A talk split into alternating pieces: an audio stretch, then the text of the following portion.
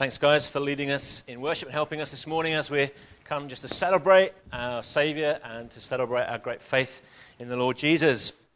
You know, it's great when churches grow because people are trusting in Jesus and are giving their lives to Him. It's wonderful to hear stories from uh, other churches to see where that's happening, and it's so encouraging, isn't it? And sometimes we think it only happens in other countries or in other churches, or it's something that only happened in the good old days.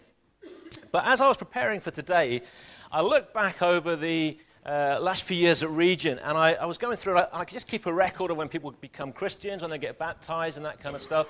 Things that we know when people have taken those kind of steps in their life. And I was going back to when I started taking records, which was 2008, and I found this that at least that I could count, only 28 people have publicly stated their faith in the Lord Jesus in that period. That's fantastic, isn't it?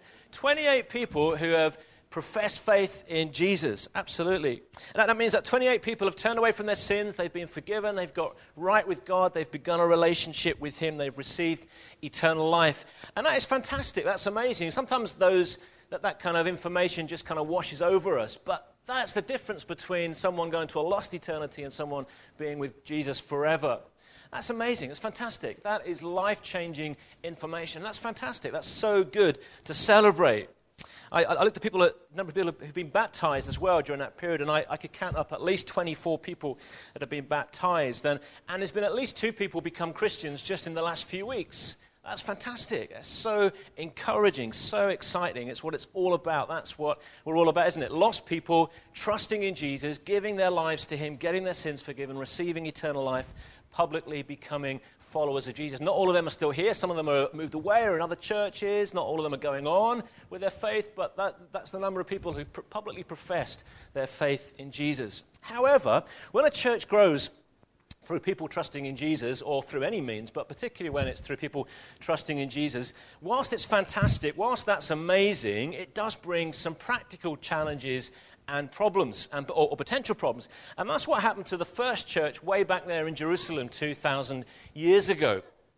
They grew from around about 100 people at the point when Jesus uh, ascended back up to heaven after he'd risen from the dead to by the time you get to Acts 6, you get probably about six or 7,000 people at that stage in, in, a, in, a, relatively short period of time. The church had grown exponentially, massive growth. 28 people is fantastic, but you know, 100 to six or 7,000, that would be amazing, wouldn't it? That would be fantastic.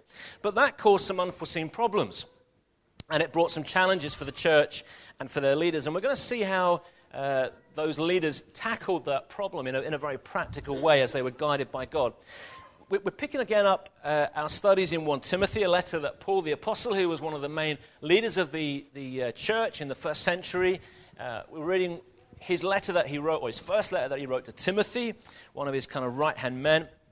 And we're working our way through Timothy, and we're picking that back up again today in 1 Timothy 3. But to give a bit of a background to that passage, we're going to go back to the early chapters of Acts. So we're going to read firstly from Acts chapter 6 verses 1 to 7. So if you've got a Bible with you and you want to turn, that's great. If not, you can just listen as I read it, that's fine. Acts chapter 6 and verses 1 to 7. Acts chapter 6, verses 1 to 7. And as I said, we're about, when it talks about the numbers of disciples, number of Christians growing, we're probably about six or 7,000 people. That's what it's referring to. So in, in Acts chapter 6, verse 1, Luke says this In those days, when the number of disciples was increasing, the Grecian Jews, by which he means Jews that spoke Greek as their language, complained against the Hebraic Jews, by which he means Jews that spoke Hebrew as their language, because their widows were being overlooked in the daily distribution of food. So the twelve gathered all the disciples together and said, It would not be right for us to neglect the ministry of the Word of God, in other words, Bible teaching, in order to wait on tables, in other words, serving those who needed food. Brothers, choose seven men from among you who are known to be full of the Spirit and wisdom. We will turn this responsibility over to them and we'll give our attention to prayer and the ministry of the word. This proposal pleased the whole group. They chose Stephen, a man full of faith and of the Holy Spirit, also Philip, Prochorus, Nicanor, Timon, Parmenas, and Nicholas from Antioch, a convert to Judaism. They presented these men to the apostles who prayed and laid their hands on them. So the word of God spread. The number of disciples in Jerusalem increased rapidly, and a large number of priests became obedient to the faith. So the church and its leaders, despite having been banned from preaching about Jesus by the authorities, they were, they were so active, not just the leaders, but the whole church, they were so active in spreading this good news about Jesus that he'd come from heaven, that he died on the cross, that, they, that people could have a relationship with him, that Jesus was the Messiah, the one that had been promised to Israel, God's chosen king. They were so active in, in presenting and spreading this message that the church just kept on growing and growing and growing. What a fantastic problem to have. However, there was a problem. There was a, there was a kind of drawback to all this, or, a, or an unintended consequence consequence. If you look at verse 1, and the verse will be up on the screen for you. It says this In those days, that when the number of disciples was increasing, the Grecian Jews among them complained against the Hebraic Jews because their widows were being overlooked in the daily distribution of food. Now, at this stage, all these new Christians, or pretty much all of them anyway, pretty much almost certainly all of them, were ethnically Jewish. And because they had accepted Jesus as the Messiah, God's uh, chosen and his special king, many of them were cut off from their families and friends, perhaps by who were Jews who didn't like them becoming Christians. And so, as often happens in the world today, when people from other faiths, perhaps, or from no faith, trust in Jesus, their families were shunning them and they found themselves cut off. And they had practical needs. Many of them had no money, and many of them, therefore, had no food. And back in Acts 2, we read how the, the Christians in that, in that first, uh, when the church first started, they sold their possessions to make sure that nobody who was poor went without food. They were kind of a common coming together to make sure those in need were provided for. But now, as the church grew, we're not talking about 100, we're not talking about 2,000 in Acts 2, we're now talking 6 or 7,000. We've got some real problems.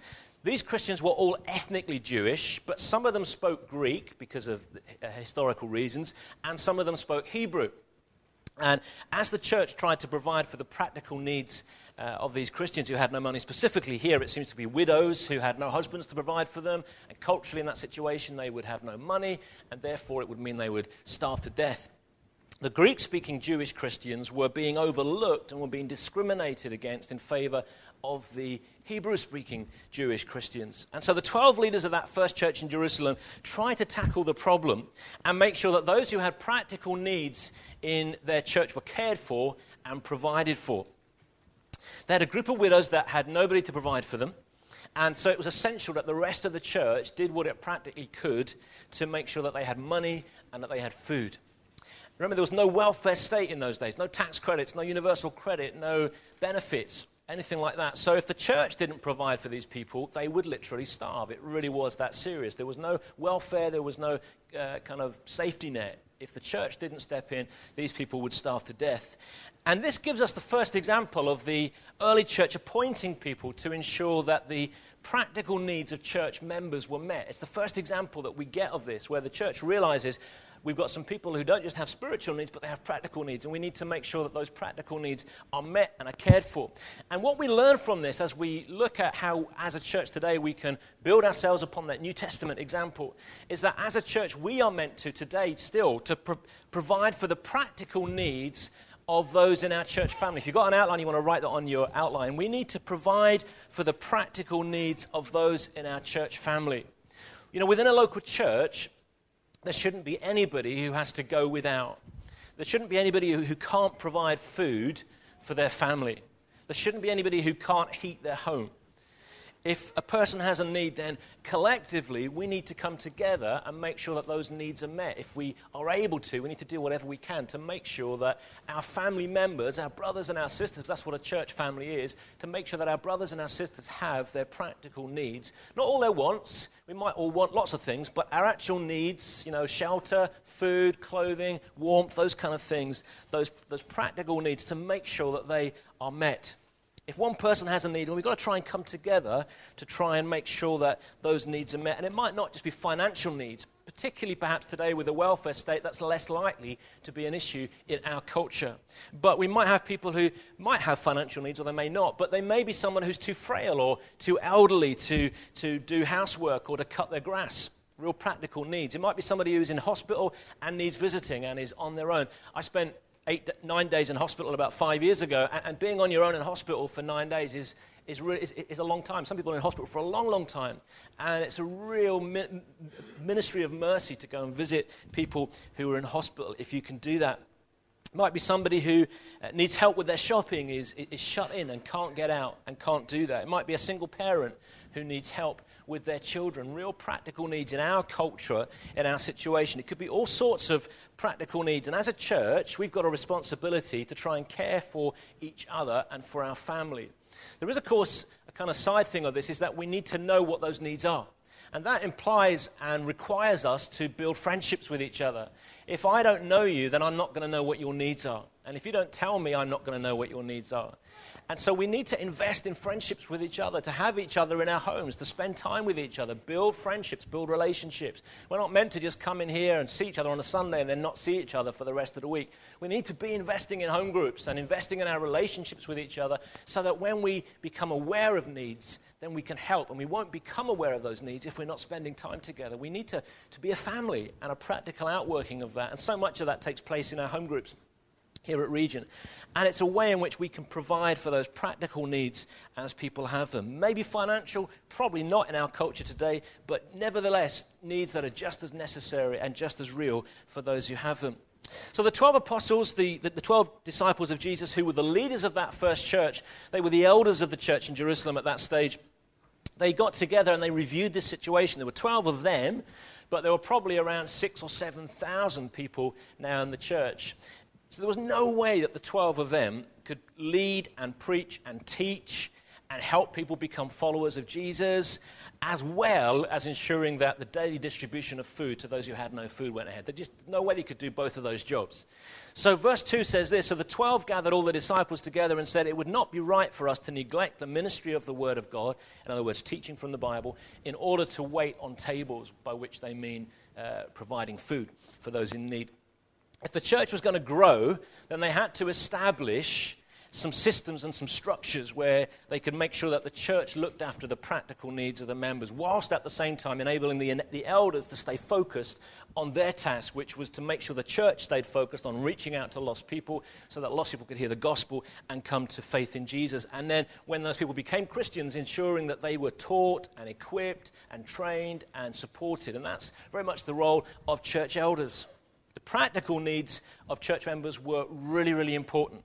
But they couldn't be allowed to prevent the church from telling people about Jesus and telling people how to follow him. So the apostles, who at this stage were the elders of the church in Jerusalem, they were clear that their role was to focus on teaching and preaching and praying. That was their role that they had to focus on.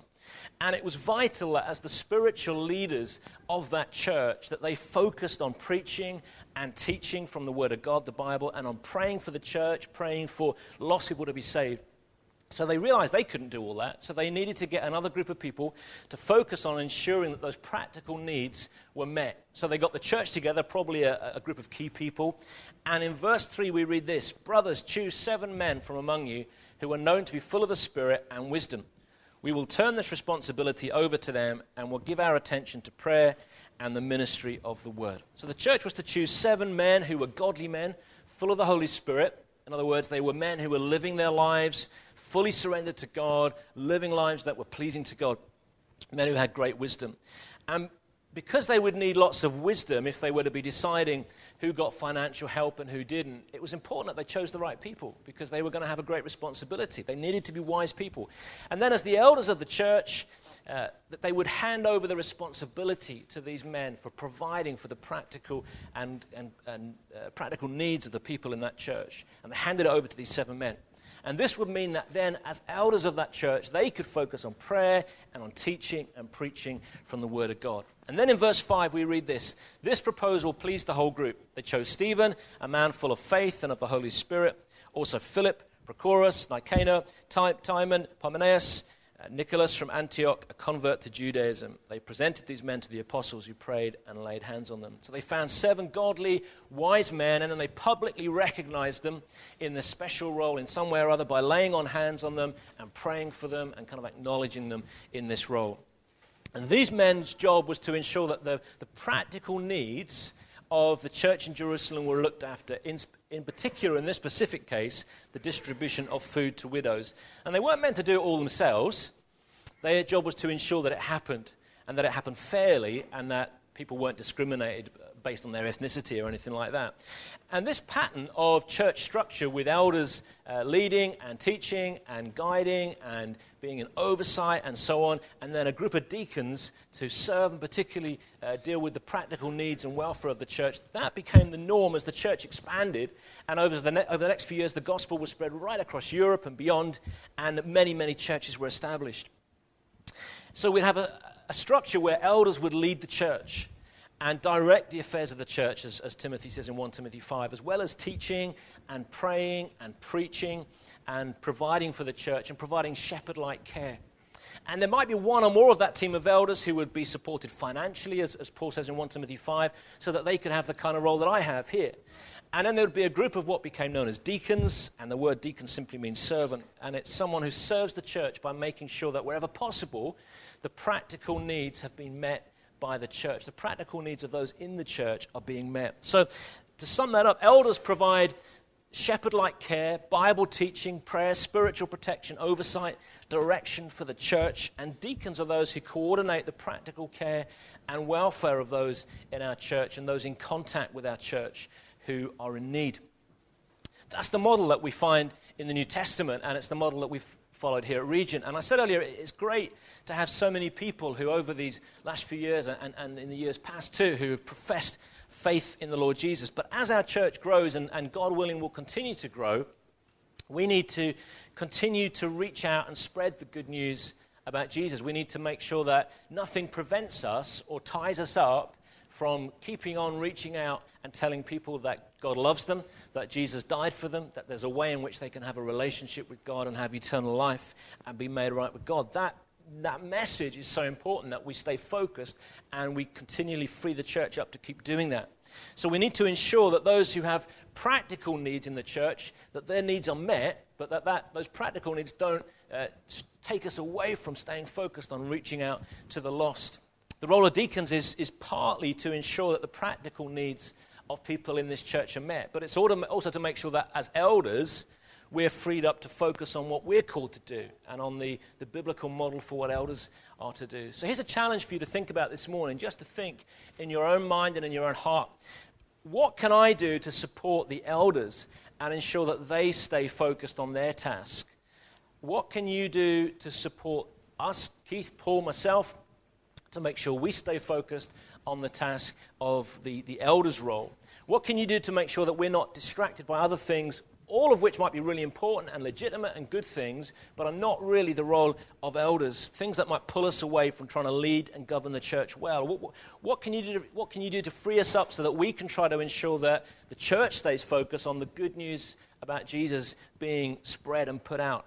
How can you help us to ensure that people are being taught well from the Bible? What can you do to free us up so that we're able to help new Christians become real devoted followers of Jesus? Most of my time as a full time elder is spent meeting with non Christians to study the Bible, meeting with new Christians to disciple them and teach them what it means to be a follower of Jesus, and then in providing about 50% of the Sunday teaching. That's probably about 70 or 80% of my role. And anything that frees me up to focus on doing that, often during the day when other people can't make it, it's fantastic and it's really helps it's really appreciated and helps me stay focused on the role that I've been appointed to do. And it may be this morning that God is speaking to you and He's speaking about, to you about serving in some practical way in this church. And it could be in all sorts of different ways.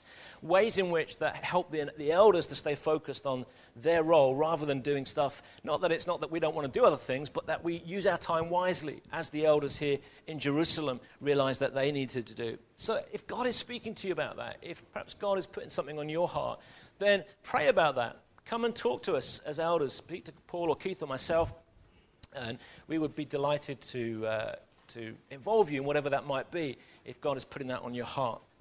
But as well as the deacons being appointed to help the elders of the church stay focused on what they're called by God to do, deacons are also appointed to ensure that those who have practical needs in the local church have their needs provided for and met. But just as in Jerusalem, it's not practical or realistic just for one group, whether that's the elders or the deacons, to, to, to meet all the, all the needs of the local church.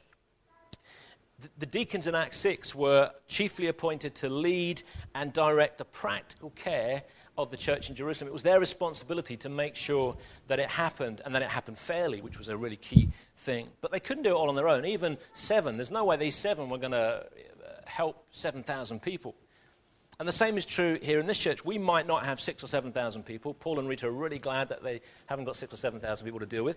But nevertheless, it's not realistic for the two deacons that we currently have, Paul and Rita, to meet all of the practical needs in our church. So their role is very much a coordinating and leading and organizing that practical care, but they still need lots of other people to actually deliver that uh, and to carry that out. They can't be in more than one place at one time. So, another challenge to think through this morning is this what, what can I do to help the deacons provide for the practical needs of those in our church family? What can we do to help the deacons provide for the practical needs of those in our church family? They can't do it all on their own. They have families, grandchildren. Uh, and they have other roles in the church as well, as well as being deacons. So, how can we all help them ensure that those who have practical needs in our church are helped and are served? Now, we're not living in first century Israel. Widows in those days without money would literally starve to death. That's not the situation. Despite what we might think of our welfare system, it is phenomenal. It is fantastic. And if you don't believe that, just travel to some developing countries. We have an amazing, an amazing welfare system, whatever you may think of it. And because of our welfare system, it's, it's unlikely that the major needs of people today in, in, our church or in our culture will be financial. There might be times when people need financial help, that's true. But in our context, in 21st century Britain, it's more likely to be other practical needs that people have. They might be linked to limited finances, that's true, if they're on benefits and, and, and, and on very limited uh, incomes. But it's probably more practical things rather than the finances. That might be things like helping with lifts to hospital. Uh, Maybe you can help by doing the shopping for someone who is shut in. Maybe you can help by cutting the grass for somebody. Maybe you can help visiting somebody who is uh, hospital bound or, or, in a care home, or, or take them out for a coffee or to the shops. Maybe you can help visit someone who's in hospital. Maybe you could provide a meal for someone who's just come out of hospital, or as we try and do for those who've just had babies, to make sure that, you know, for 10 days, two weeks, there's meals provided for that family. There are all sorts of things like this that are kind of our cultural equivalents of this need in the first century. It's probably not going to be finance for us primarily, although there might be times when that happens. But it's practical things like this, practical needs that different people will have at different times in their lives. And we should try and do all we can. We're not going to be able to meet every need, but if we know of needs, then we need to try and step up and try and make sure that we can meet those practical needs. And the elders may not know of those needs, Paul and Rita may not know. So if you are aware of someone who has a practical need, or you have a practical need yourself, then make that known. Come and see Paul and Rita, or come and see us, or tell your home group leaders. So as a family, as a church family together, we can do what we can to care for those who have practical needs. If there's anything that you can do, or you feel, you know what, I could do that.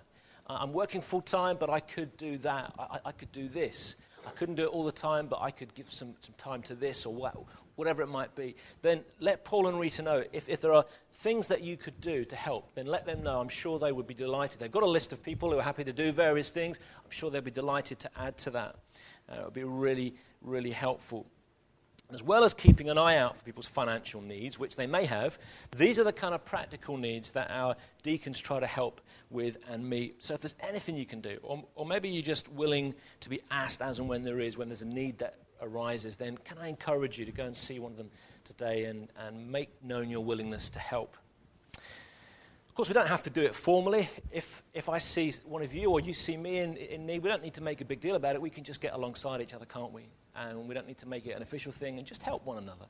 And if we see a need that each other have, we can just do that. And there's so much of that that takes place in this church. Behind the scenes, people just getting on and serving and helping each other in, not, in non spectacular ways, just caring for each other uh, when I first moved up uh, 12 years or so ago, and I was staying in different people's houses, and uh, Jean, who's out the back, so I won't embarrass her, she's not here. Jean came and says, "Give me all your washing," and she took all my washing off. Anybody who's happy to do my washing has got to be clearly a saint. So you know, it's that kind of thing: practical needs, helping people who have real needs.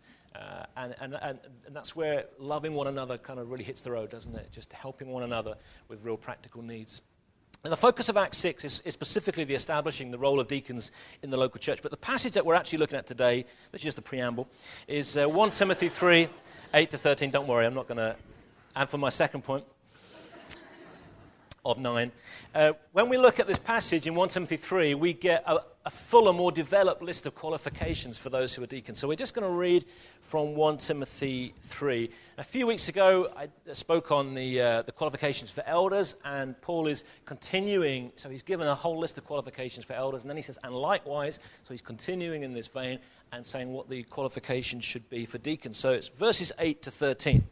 Paul says this Deacons, likewise, are to be men worthy of respect, sincere, not indulging in much wine, and not pursuing dishonest gain. They must keep hold of the deep truths of the faith with a clear conscience. They must first be tested, and then, if there is nothing against them, let them serve as deacons. In the same way, their wives are to be women worthy of respect, not malicious talkers, but temperate and trustworthy in everything. A deacon must be the husband of but one wife, and must manage his children and household well. Those who have served well gain an excellent standing and great assurance in their faith in Christ Jesus. So, Paul had gone through the qualifications for an elder, and we looked at that a few weeks ago, and now he turns to the qualifications for a deacon. Deacons, he says, need to be people that are respected by the rest of their church. They need to be people who are known to be sincere. In other words, what they say is what they mean they're trustworthy, they're reliable. They don't say one thing to one and one thing to somebody else. They need to be able to control themselves around alcohol and be free from accusations of lacking self control. Paul says they need to be known for their honesty, and, and that's especially true if they're going to be handling church money, which will be sometimes the case, helping those in financial need. It's important that they're known and trusted when it comes to finances. They, know, they need to be known to be not in it for themselves, that, the, that they're concern is for other people and not their own financial gain. There need to be people, Paul says, who are deeply committed to the Bible and to the truths that are found in it, especially the gospel, the, the deep mysteries of the faith, Paul says, and, and to living by it. They need to be really committed to this.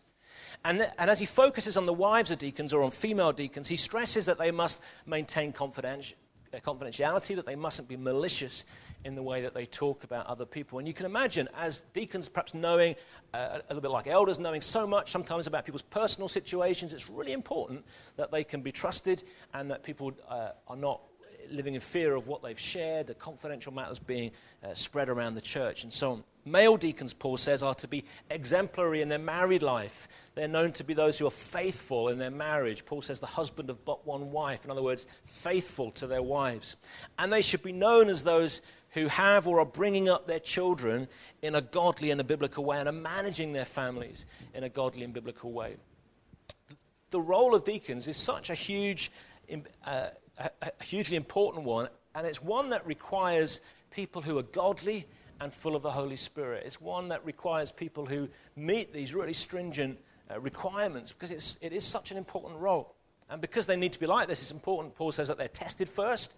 It's important that we, we see that they meet these biblical requirements and qualifications before being appointed. The role of deacons is such an important one. And that's why Paul finishes this passage with these words Those who have served well gain an excellent standing and great assurance in their faith in Christ Jesus. It's not why deacons do what they do, or, or, it shouldn't be, but those who do what they do well, those who serve well, says Paul, should be honored. They should be appreciated. They should receive the recognition that they deserve. And it's easy, isn't it, to overlook the work of deacons, and sometimes we kind of think of the elders and, uh, you know, yeah, their role is the kind of key role, but actually, the deacon's role is a really significant role in church, and, and it should be recognized and appreciated. Helping and serving those in need in a church family is such an important role. And it's the essence of what it means, really, to, to put our love for one another into practice, isn't it? And as they serve well, says Paul, this verse says that the deacon's faith in Christ will grow and be strengthened, which in itself is a great reward for them. The, the role is specifically to serve those in need in the local church, but actually, we're all called to serve one another. And as I've already said, you know, we, we mustn't kind of stand back. The elders have specific tasks, but that doesn't mean that the rest of us can't get involved and help in some of those tasks. The deacons have specific tasks, but we can all, can't we, get involved and serve each other wherever we see those needs. We don't have to make a big thing of it. it, it it's often behind the scenes where other people don't see. Galatians 5:13 tells us serve one another humbly in love. Serve one another humbly in love. That's about looking for the needs that you have and saying, What can I do to help you? and then doing it. That's what serving really means. When we see others in our church family with needs, whatever they might be, let's try to help meet those needs. We won't perhaps be able to meet every need that every person has, but let's not do it for the want of trying. Let's try and make sure that, as much as possible, we try and meet those practical needs. One of the reasons, as we've already seen, for having deacons in a church is to enable the elders to be freed up to focus on their God given role. And part of their role is to keep the church focused on the task of reaching out to the people around us with the good news that God loves them, that Jesus died for them, that they can have a relationship with God. And then to teaching them and equipping them and training them as they become Christians and baptizing them and, and, and discipling them and, and so on. And we see that for the church in Jerusalem, this worked as they had grown, they needed some structures to put in place. They needed to be able to function better and more smoothly. And it enabled the 12 apostles, the, the, who were the elders of that church at that point, to carry out their role and to lead the church well so that more people would keep coming to know Jesus and would become f- uh, followers of Jesus. And we see this outcome in verse 7. Uh, Luke says, So the word of God spread. The number of disciples in Jerusalem increased rapidly, and a large number of priests became obedient to the faith. It's fantastic because they put these structures in place, it freed up the elders to stay focused on what they were doing.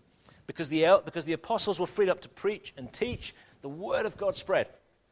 And if they hadn't done that, the, the, apostles would have been distracted with providing practical welfare. And important though that was and is, it couldn't and it mustn't be allowed to prevent the word of God spreading and the good news about Jesus being preached and new Christians being discipled and taught and trained.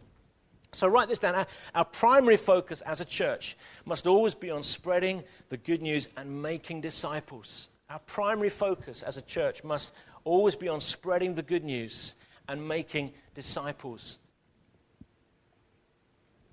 We mustn't allow the needs of those in our church to be ignored. It would be terrible, wouldn't it? If people had real practical needs. And if you're sitting here this morning and you have a real practical need, then please don't keep quiet about that. Come and tell Paul or Paul or Rita or, or, or speak to your home group leader or, or to one of the elders because we want to be a family that cares for one another and loves one another. But we also need to ensure that we stay focused on that all important task of reaching out, of spreading that good news about Jesus to others and making disciples, making radical, committed followers of the Lord Jesus. And that's why we have deacons to make sure that those who are in need are helped whilst freeing up the elders to stay focused on their tasks. So, what can you do to help in all of this? What can you do? You might not be an elder or a deacon, but what can you do to help in this process? How can you help the deacons? Paul and Rita have and continue to do a great job serving this church as deacons, and, and John and Rachel and Peter and Heidi before them, but they need help. It, we, we could really do with one or two or three more deacons in this church. And it may be that as you've listened today, God has been speaking to you and calling you to serve in that capacity here at Regent. And if that's the case, then please speak to Paul or, or Keith or myself. Uh, it would be great if we could chat that through with you, if we could increase our capacity. I'm sure Paul and Rita will be very happy uh, to have some uh, extra help with that and take some of the pressure off Paul and Rita.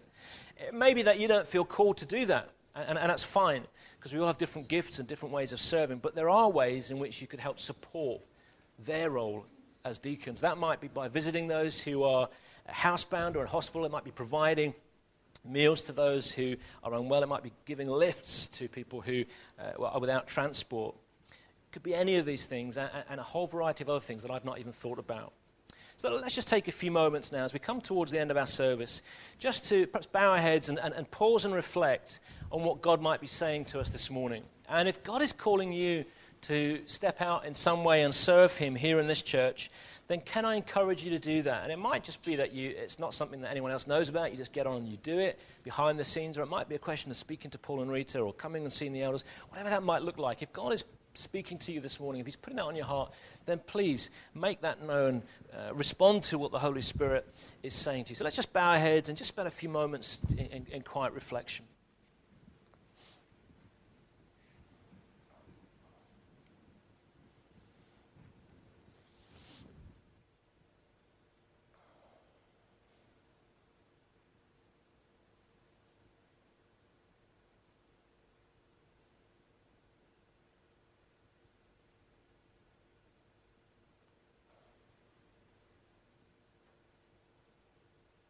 Father, we pray that you would help us as a church to be a, a church that loves one another and that those who have real practical needs uh, and indeed spiritual needs have those needs met as much as we're able to. Father, would you help us to be a, a church that loves one another and serves one another humbly with love? I pray that you'd help us to do that and to see those needs and to invest in relationships with one another, that we might love one another practically as we serve one another humbly in love. We pray this in Jesus' name. I'm going to ask Paul and Rita to come back up the front. I'm going to ask Paul Malice, uh, who uh, Paul didn't know I've asked him this, but anyway. Um, Paul, Paul's going to come up the front as well. And, and, we're just going to pray for Paul and Rita and just kind of afresh uh, affirm them in the role that they play and have in this church. This really important role. So uh, I'm just going to pray, and then I'll ask Paul to pray, um, and then uh, Daniel and the band will just come and lead us in a final time of worship. But just going to pray for you guys and thank you for what you do and just affirm you and say thank you for all that you do. We just want to pray for you this morning. Is that okay? Great. Father, we just thank you for Paul and Rita. Thank you for their many years of Christian service in lots of different ways, from camps many years ago right down today to serving in this church as deacons. Father, would you bless them? Would you encourage them? Uh, when they're tired, when they're weary, would you give them strength and energy? Uh, would you give them wisdom? Would you give them discretion? Would you give them, would you fill them with your spirit? And anoint them and empower them for your service. We give you thanks for them. In Jesus' name, amen.